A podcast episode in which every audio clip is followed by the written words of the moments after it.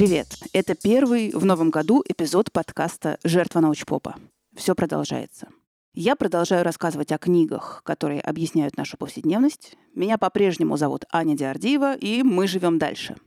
Сегодня я придумала вот что. Я давно собиралась сделать эпизод, посвященный депрессии, но всякий раз натыкалась на простую мысль. Человек же просто так не начинает интересоваться депрессией. Никто не думает, проснувшись утром, а дай-ка я что-нибудь почитаю такое про депрессию. Это же такая горячая и увлекательная тема. Но уж нет. Обычно такому чтению предшествует какой-то опыт столкновения с депрессией у себя или у близких. И хотя на свете есть много действительно прекрасных книг по теме, в нужный момент они не сцепляются с реальностью. Ну хорошо, можно взять, допустим, «Восходящую спираль» Алекса Корба и узнать оттуда про нейрофизиологические аспекты депрессии. Если лень читать, можно в Ютубе послушать лекцию любимчика моего Роберта Сапольски про то же самое плюс биологический компонент депрессии. И чего? Сильно это поможет? Когда тебе плохо, то язык науки, язык знания редко оказывается пригоден. Гораздо более утешительной оказывается сила историй, особенно знакомых историй, сюжетов из сказок и мифов. И поэтому одна из моих сегодняшних книг «Сказки обратимой смерти» израильского психотерапевта Симоны Масляханах, я надеюсь, я правильно поставила ударение, будет о большом пласте мифологических и сказочных историй, которые объединяет одно. В них женский персонаж, зачастую добровольно, спускается в царство мертвых, но затем возвращается оттуда в мир живых. Зачем они туда попадают? Что с ними происходит в процессе? Как им удается выбраться обратно? Вот об этом и будет речь в книге Мацлиах-Ханох. По сути, это анализ волшебной сказки через лупу депрессии и особенно женской депрессии. Но книг-то в эпизоде две, и это намеренно. Во второй книге депрессия тоже будет рассматриваться как разрыв контакта с жизнью, ну, чем не путешествие в мир мертвых, да, когда все сильнее и сильнее удаляешься от мира живых.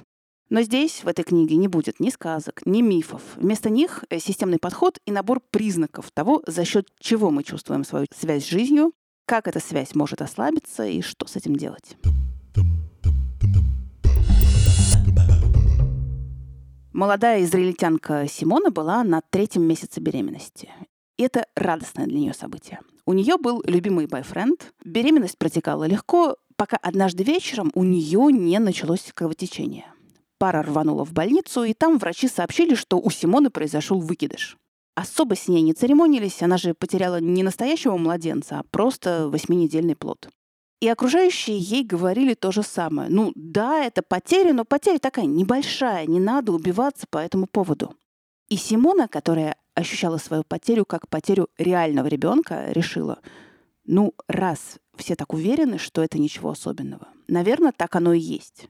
Сейчас мы все починим, починим всю нашу жизнь. Организуем свадьбу с бойфрендом, потом поедем в свадебное путешествие во Францию, отвлечемся от неприятных событий последних дней, и все встанет на свои места.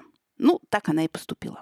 И посреди виноградников Бургундии с ней случается странное. Сначала приступы паники, потом сильная ненасыщаемая жажда. Потом Симона теряет аппетит, потом ей становится страшно выходить из номера, а потом она беспричинно начинает бояться умереть. Симона не понимает, что вообще происходит. Она совсем не из тех, на кого дунь и рассыпется. У нее было суровое кибуцное детство, в конце концов у нее мама врач-психиатр. Но всякий раз, когда Симона заставляла себя выйти на улицу, в парк, в кафе, на площадь, всякий раз ее охватывало ощущение, что эта жизнь уже не для нее. Что между ней и другими как будто стоит какая-то стеклянная стена. Все верно. Симона погрузилась в депрессивный эпизод. Симона обследовалась у многих врачей, она лечилась, и далеко не сразу к ней пришло понимание, что соматическая часть ее депрессии, то есть проявленная в теле, в телесных недомоганиях, связана с тем, что она отвернулась от своей потери и отказалась оплакивать своего неродившегося ребенка. Это в итоге и лишило ее ощущения жизни, лишило контакта с собственной жизнью. И спустя какое-то время Симона задумалась, а ведь на свете есть много сказок, мифов и историй, в которых женский персонаж на время как бы умирал, засыпал многолетним сном, уходил в царство мертвых. И все мы знаем этих персонажей. Спящая красавица, Психея, Белоснежка, Красная Шапочка — эту вообще проглотили, она в итоге осталась жива. Но тут есть важный момент. Я говорю «Белоснежка», и кто-то из вас уже видит образ из диснеевского мультика. А это не та Белоснежка. Дело в том, что все эти волшебные сюжеты кто-то из нас впервые увидел в мультфильмах, кто-то впервые узнал из сказок «Братьев Гримм» или «Шарля Перро». Но и там, и там это авторски обработанные, подрихтованные и принаряженные фольклорные сюжеты. Ни Перро, ни Гриммы, ни тем более Дисней не придумали ни одного из этих сюжетов. Но зато они сильно обрабатывали их в соответствии со своим видением или с, в соответствии с задачами своего времени. Взять «Братьев Гримм». Современные родители, кстати, отказываются читать детям их сказки. Ну там же жесть на каждом шагу. Злые мачехи убивают и съедают детей, забывают их в лесу, кровище, инфантицид. Кстати, Вильгельм и Якоб Гримм по образованию своему были юристами, так что кровище их, видимо, особо не смущало. Зато... Зато в текстах у Гриммов нет никакой сексуальности, которая была в фольклорных сюжетах. Упаси боже, нам этого не надо. Точно так же на сказочных сюжетах в обработке Перро отпечаталась личность Перро. А сказочные сюжеты Диснея вообще стали сладкими, потому что, ну, какая кровища, это же детская продукция. То есть волшебные сказки типично детской продукцией стали относительно недавно. А раньше это была универсальная продукция для людей любых возрастов. Надо только было уметь ее готовить.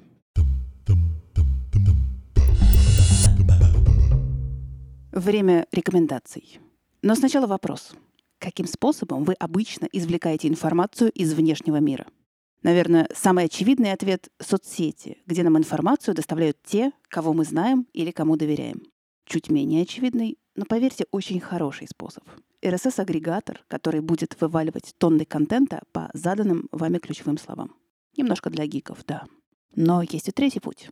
Новое мобильное приложение «Дзен», в котором алгоритмы рекомендательной системы на основании ваших предпочтений составляют персональную ленту и показывают ту информацию, которая сейчас может оказаться для вас актуальна. На платформе можно бесшовно переходить от небольших постов к лонгридам, от коротких вертикальных роликов к длинным видео. И так найти свой дзен в море контента. Реклама ООО «Дзен.Платформа» двенадцать плюс.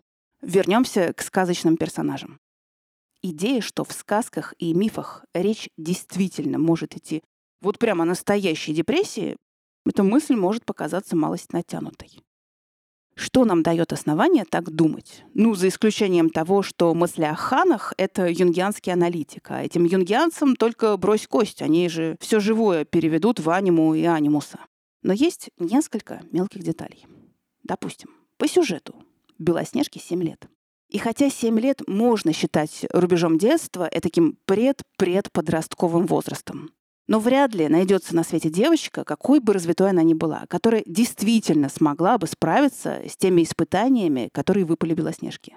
Да и вряд ли от нее такое потребуется. Значит, это сюжет не про то, что произошло когда-то, а это сюжет, героем которого является тот, кто его слушает. Те, кто независимо от возраста претерпевают какие-то изменения, или те, кто опять столкнулись с новым этапом взросления. И еще. Во многих из этих историй есть деталь, которая обращает на себя внимание.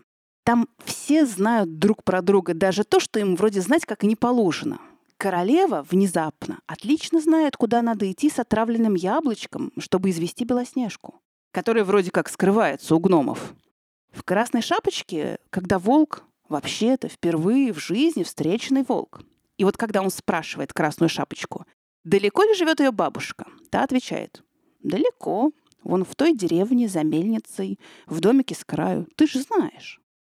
То есть Красная шапочка в курсе, что незнакомый волк знает адрес ее бабушки. И это как бы нормально. И вот эта странная деталь, все, все про всех знают, дает шанс юнгианским трактовкам, что все эти персонажи сказки являются разными частями одной и той же души. И тогда в этих метафорах может быть смысл. Сейчас поясню. Вот возьмем Белоснежку. Что мы про нее знаем? И родила королева вскоре дочку, и была она бела, как снег, как кровь румяна, и такая черноволосая, как черное дерево. И прозвали ее потому Белоснежкой. Вот слово «потому» немножко смущает.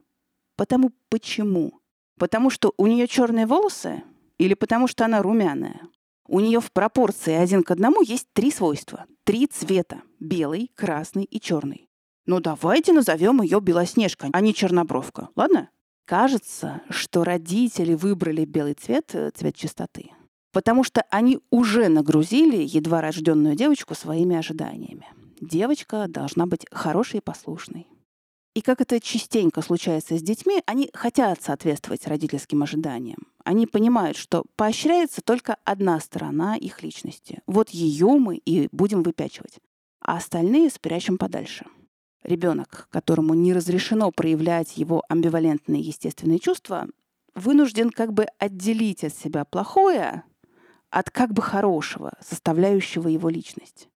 Он создает для себя языком юнгианцев тень, такую сущность, в которую заключены все отрицательные и запретные чувства. А еще он создает себе, как это юнгианцы называют, персону, то есть маску, которая делает все социально одобряемые вещи.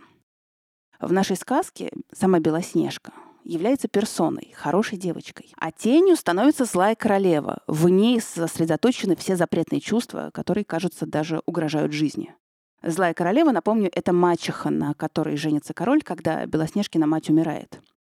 И вот у этой мачехи есть увлечение. Она смотрится в зеркало и спрашивает его: «А кто это у нас тут самое обаятельное и привлекательное?»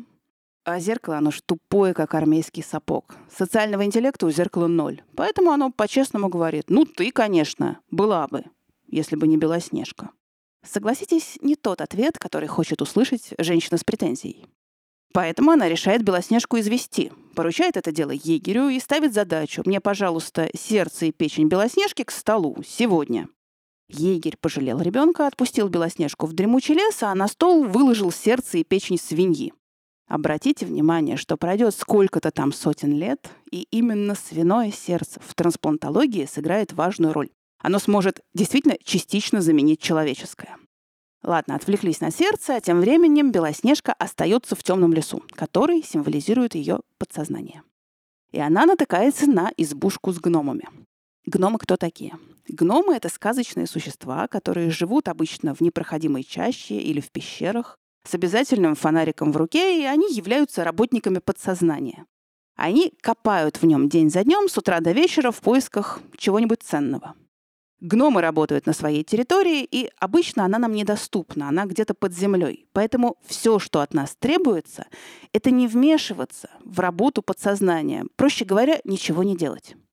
Такая пассивность в западном обществе воспринимается как поведение отрицательное или даже регрессивное. А другими культурами признается штукой более чем приемлемой, на которую человек имеет право. То есть, когда человек вроде бы ничем не занят, его подсознание, ну или, если угодно, его душа, проводит какую-то свою внутреннюю работу. Просто не надо мешать. В чем проблема Белоснежки? Вернее, даже две проблемы. Первая, что она жива на тридцать три процента, потому что она отрицает две остальные части себя. Вторая проблема в том, что ее теневая сторона вырвалась на свободу. И это не только неожиданно и неприятно, но и даже угрожающе. Белоснежка не в состоянии вот это все принять и переварить внутри себя. А тень тем временем разбушевалась. То есть королева снова пообщалась с зеркальцем и снова словила от него инсайт. Она опять не самая красивая женщина на свете. Что буквально означает, что Белоснежка жива. Тогда королева перестает делегировать это все и берет дело в свои руки.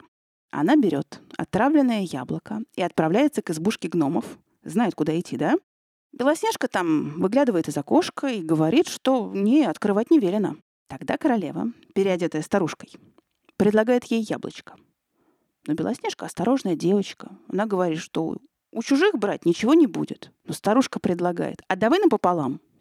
Я съем белую, внимание, часть яблока, а ты красную. То есть злая королева, Белоснежкина тень, поглощает все хорошее, такое миленькое, социально одобряемое. А девочке предлагает красное, цвета, которые связаны с тягой к жизни, с витальностью, с эмоциями, со страстью, с тем, чего Белоснежка была лишена. Может, вот хоть так она распробует вкус к жизни. Тут Белоснежка откусывает яблочко, падает и засыпает мертвым сном. Вот это и есть метафора депрессии, исчезновения, небытия.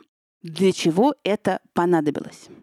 Похоже, что в момент сна Белоснежки все равно вокруг происходит какая-то внутренняя работа. Гномы ее души продолжают шуршать по хозяйству, что-то делать, поддерживать какие-то рутины. То есть депрессия говорит нам не о том, что наше «я» окончательно разрушено. Наоборот, что наше «я» сейчас ищет какое-то решение, и поэтому надо отпустить поводья и временно побыть в небытии. Но к жизни-то Белоснежку пробуждают вовсе не гномы. Тут появляется фигура принца на белом коне, который говорит гномам, что ему так нравится Белоснежка, что, дескать, ну отдайте ее мне. Ну пускай в гробу, ладно.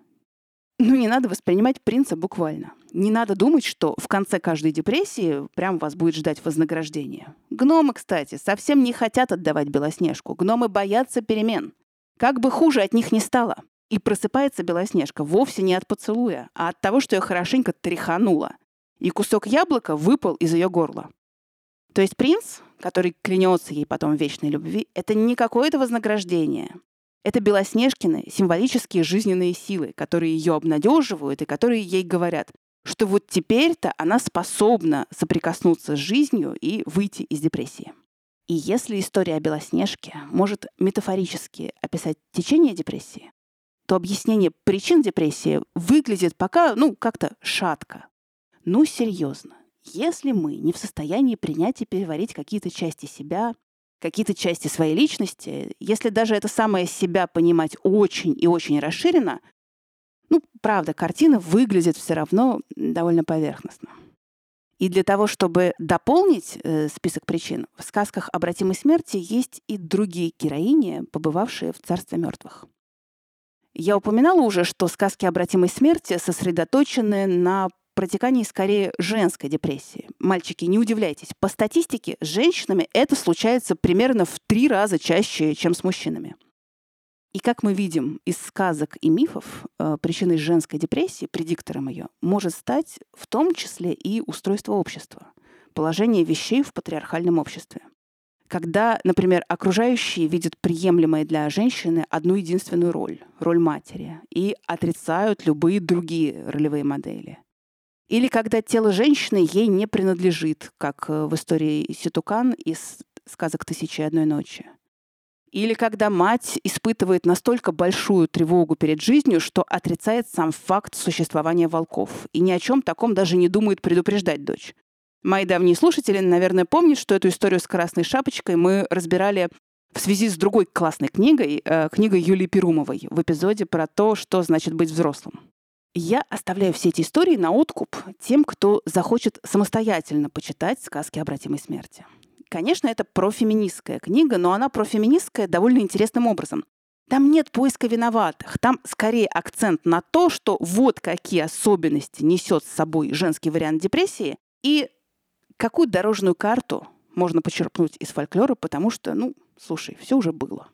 Поэтому я пару слов все-таки скажу про возможности, которые вырисовываются из этой дорожной карты. Ну, в смысле, про поддерживающие практики, которые будут скорее адресованы женщинам, чем мужчинам. И многие из этих практик тоже можно увидеть в мифах. Там показана в некотором роде такая матриархальная аптека, которая помогает вернуть жизненные силы в тот момент, когда душа погружена в сон или когда готовится выйти из него. Во-первых, в момент переваривания какой-то информации, в момент замирания, в момент внутренней работы идеально помогают рутинные занятия. Наведение порядка, сортировка вещей, вязание — все самые простые вещи. Во-вторых, очень поддерживает чувственное восприятие жизни. Вот там, где есть с ней какое-то сцепление. Если не секс, то хотя бы классный утробный смех. Очень поддерживает на плаву процесс созидания. Ну, хоть чего-нибудь. И последнее, очень целительным оказывается процесс копания в земле и наблюдение за тем, как все живое всегда подчиняется единому жизненному циклу. Прорастает, развивается, цветет и умирает. И так по кругу до бесконечности. И у меня «Сказки обратимой смерти» очень прочно зарифмовались с другой книгой, которую написал ученик Виктора Франкла Альфред Ленгли. Написал он ее, адресуясь скорее к своим коллегам-психотерапевтам, поэтому и подход, и язык разговора о депрессии будет аналитический. То есть, если упаковать все то, о чем шла речь в «Сказках обратимой смерти», не используя ни единого образа, не обращаясь ни к мифам, ни к фольклору, а это будет прям сложная задача, то кажется, что результат будет чем-то напоминать книгу Ленгли «Дотянуться до жизни. Экзистенциальный анализ депрессии». Видите, даже ее название нам сигналит о том, что депрессия — это какой-то разрыв связи с жизнью. Все так и есть. И вы мне: так-так, был обещан аналитический подход к теме. Самое время определить, что такое жизнь, ну, с которой происходит разрыв связи. В фольклоре это все понятно. Есть мир живых, есть мир мертвых, и между ними есть граница. А что такое жизнь в реальной жизни? Классный вопрос. И сложный. Интуитивно под жизнью мы понимаем все, что связано с проявлениями витальности. Жить — это переживать полноту чувств. Есть, пить, смеяться, любить, чувствовать природу, танцевать.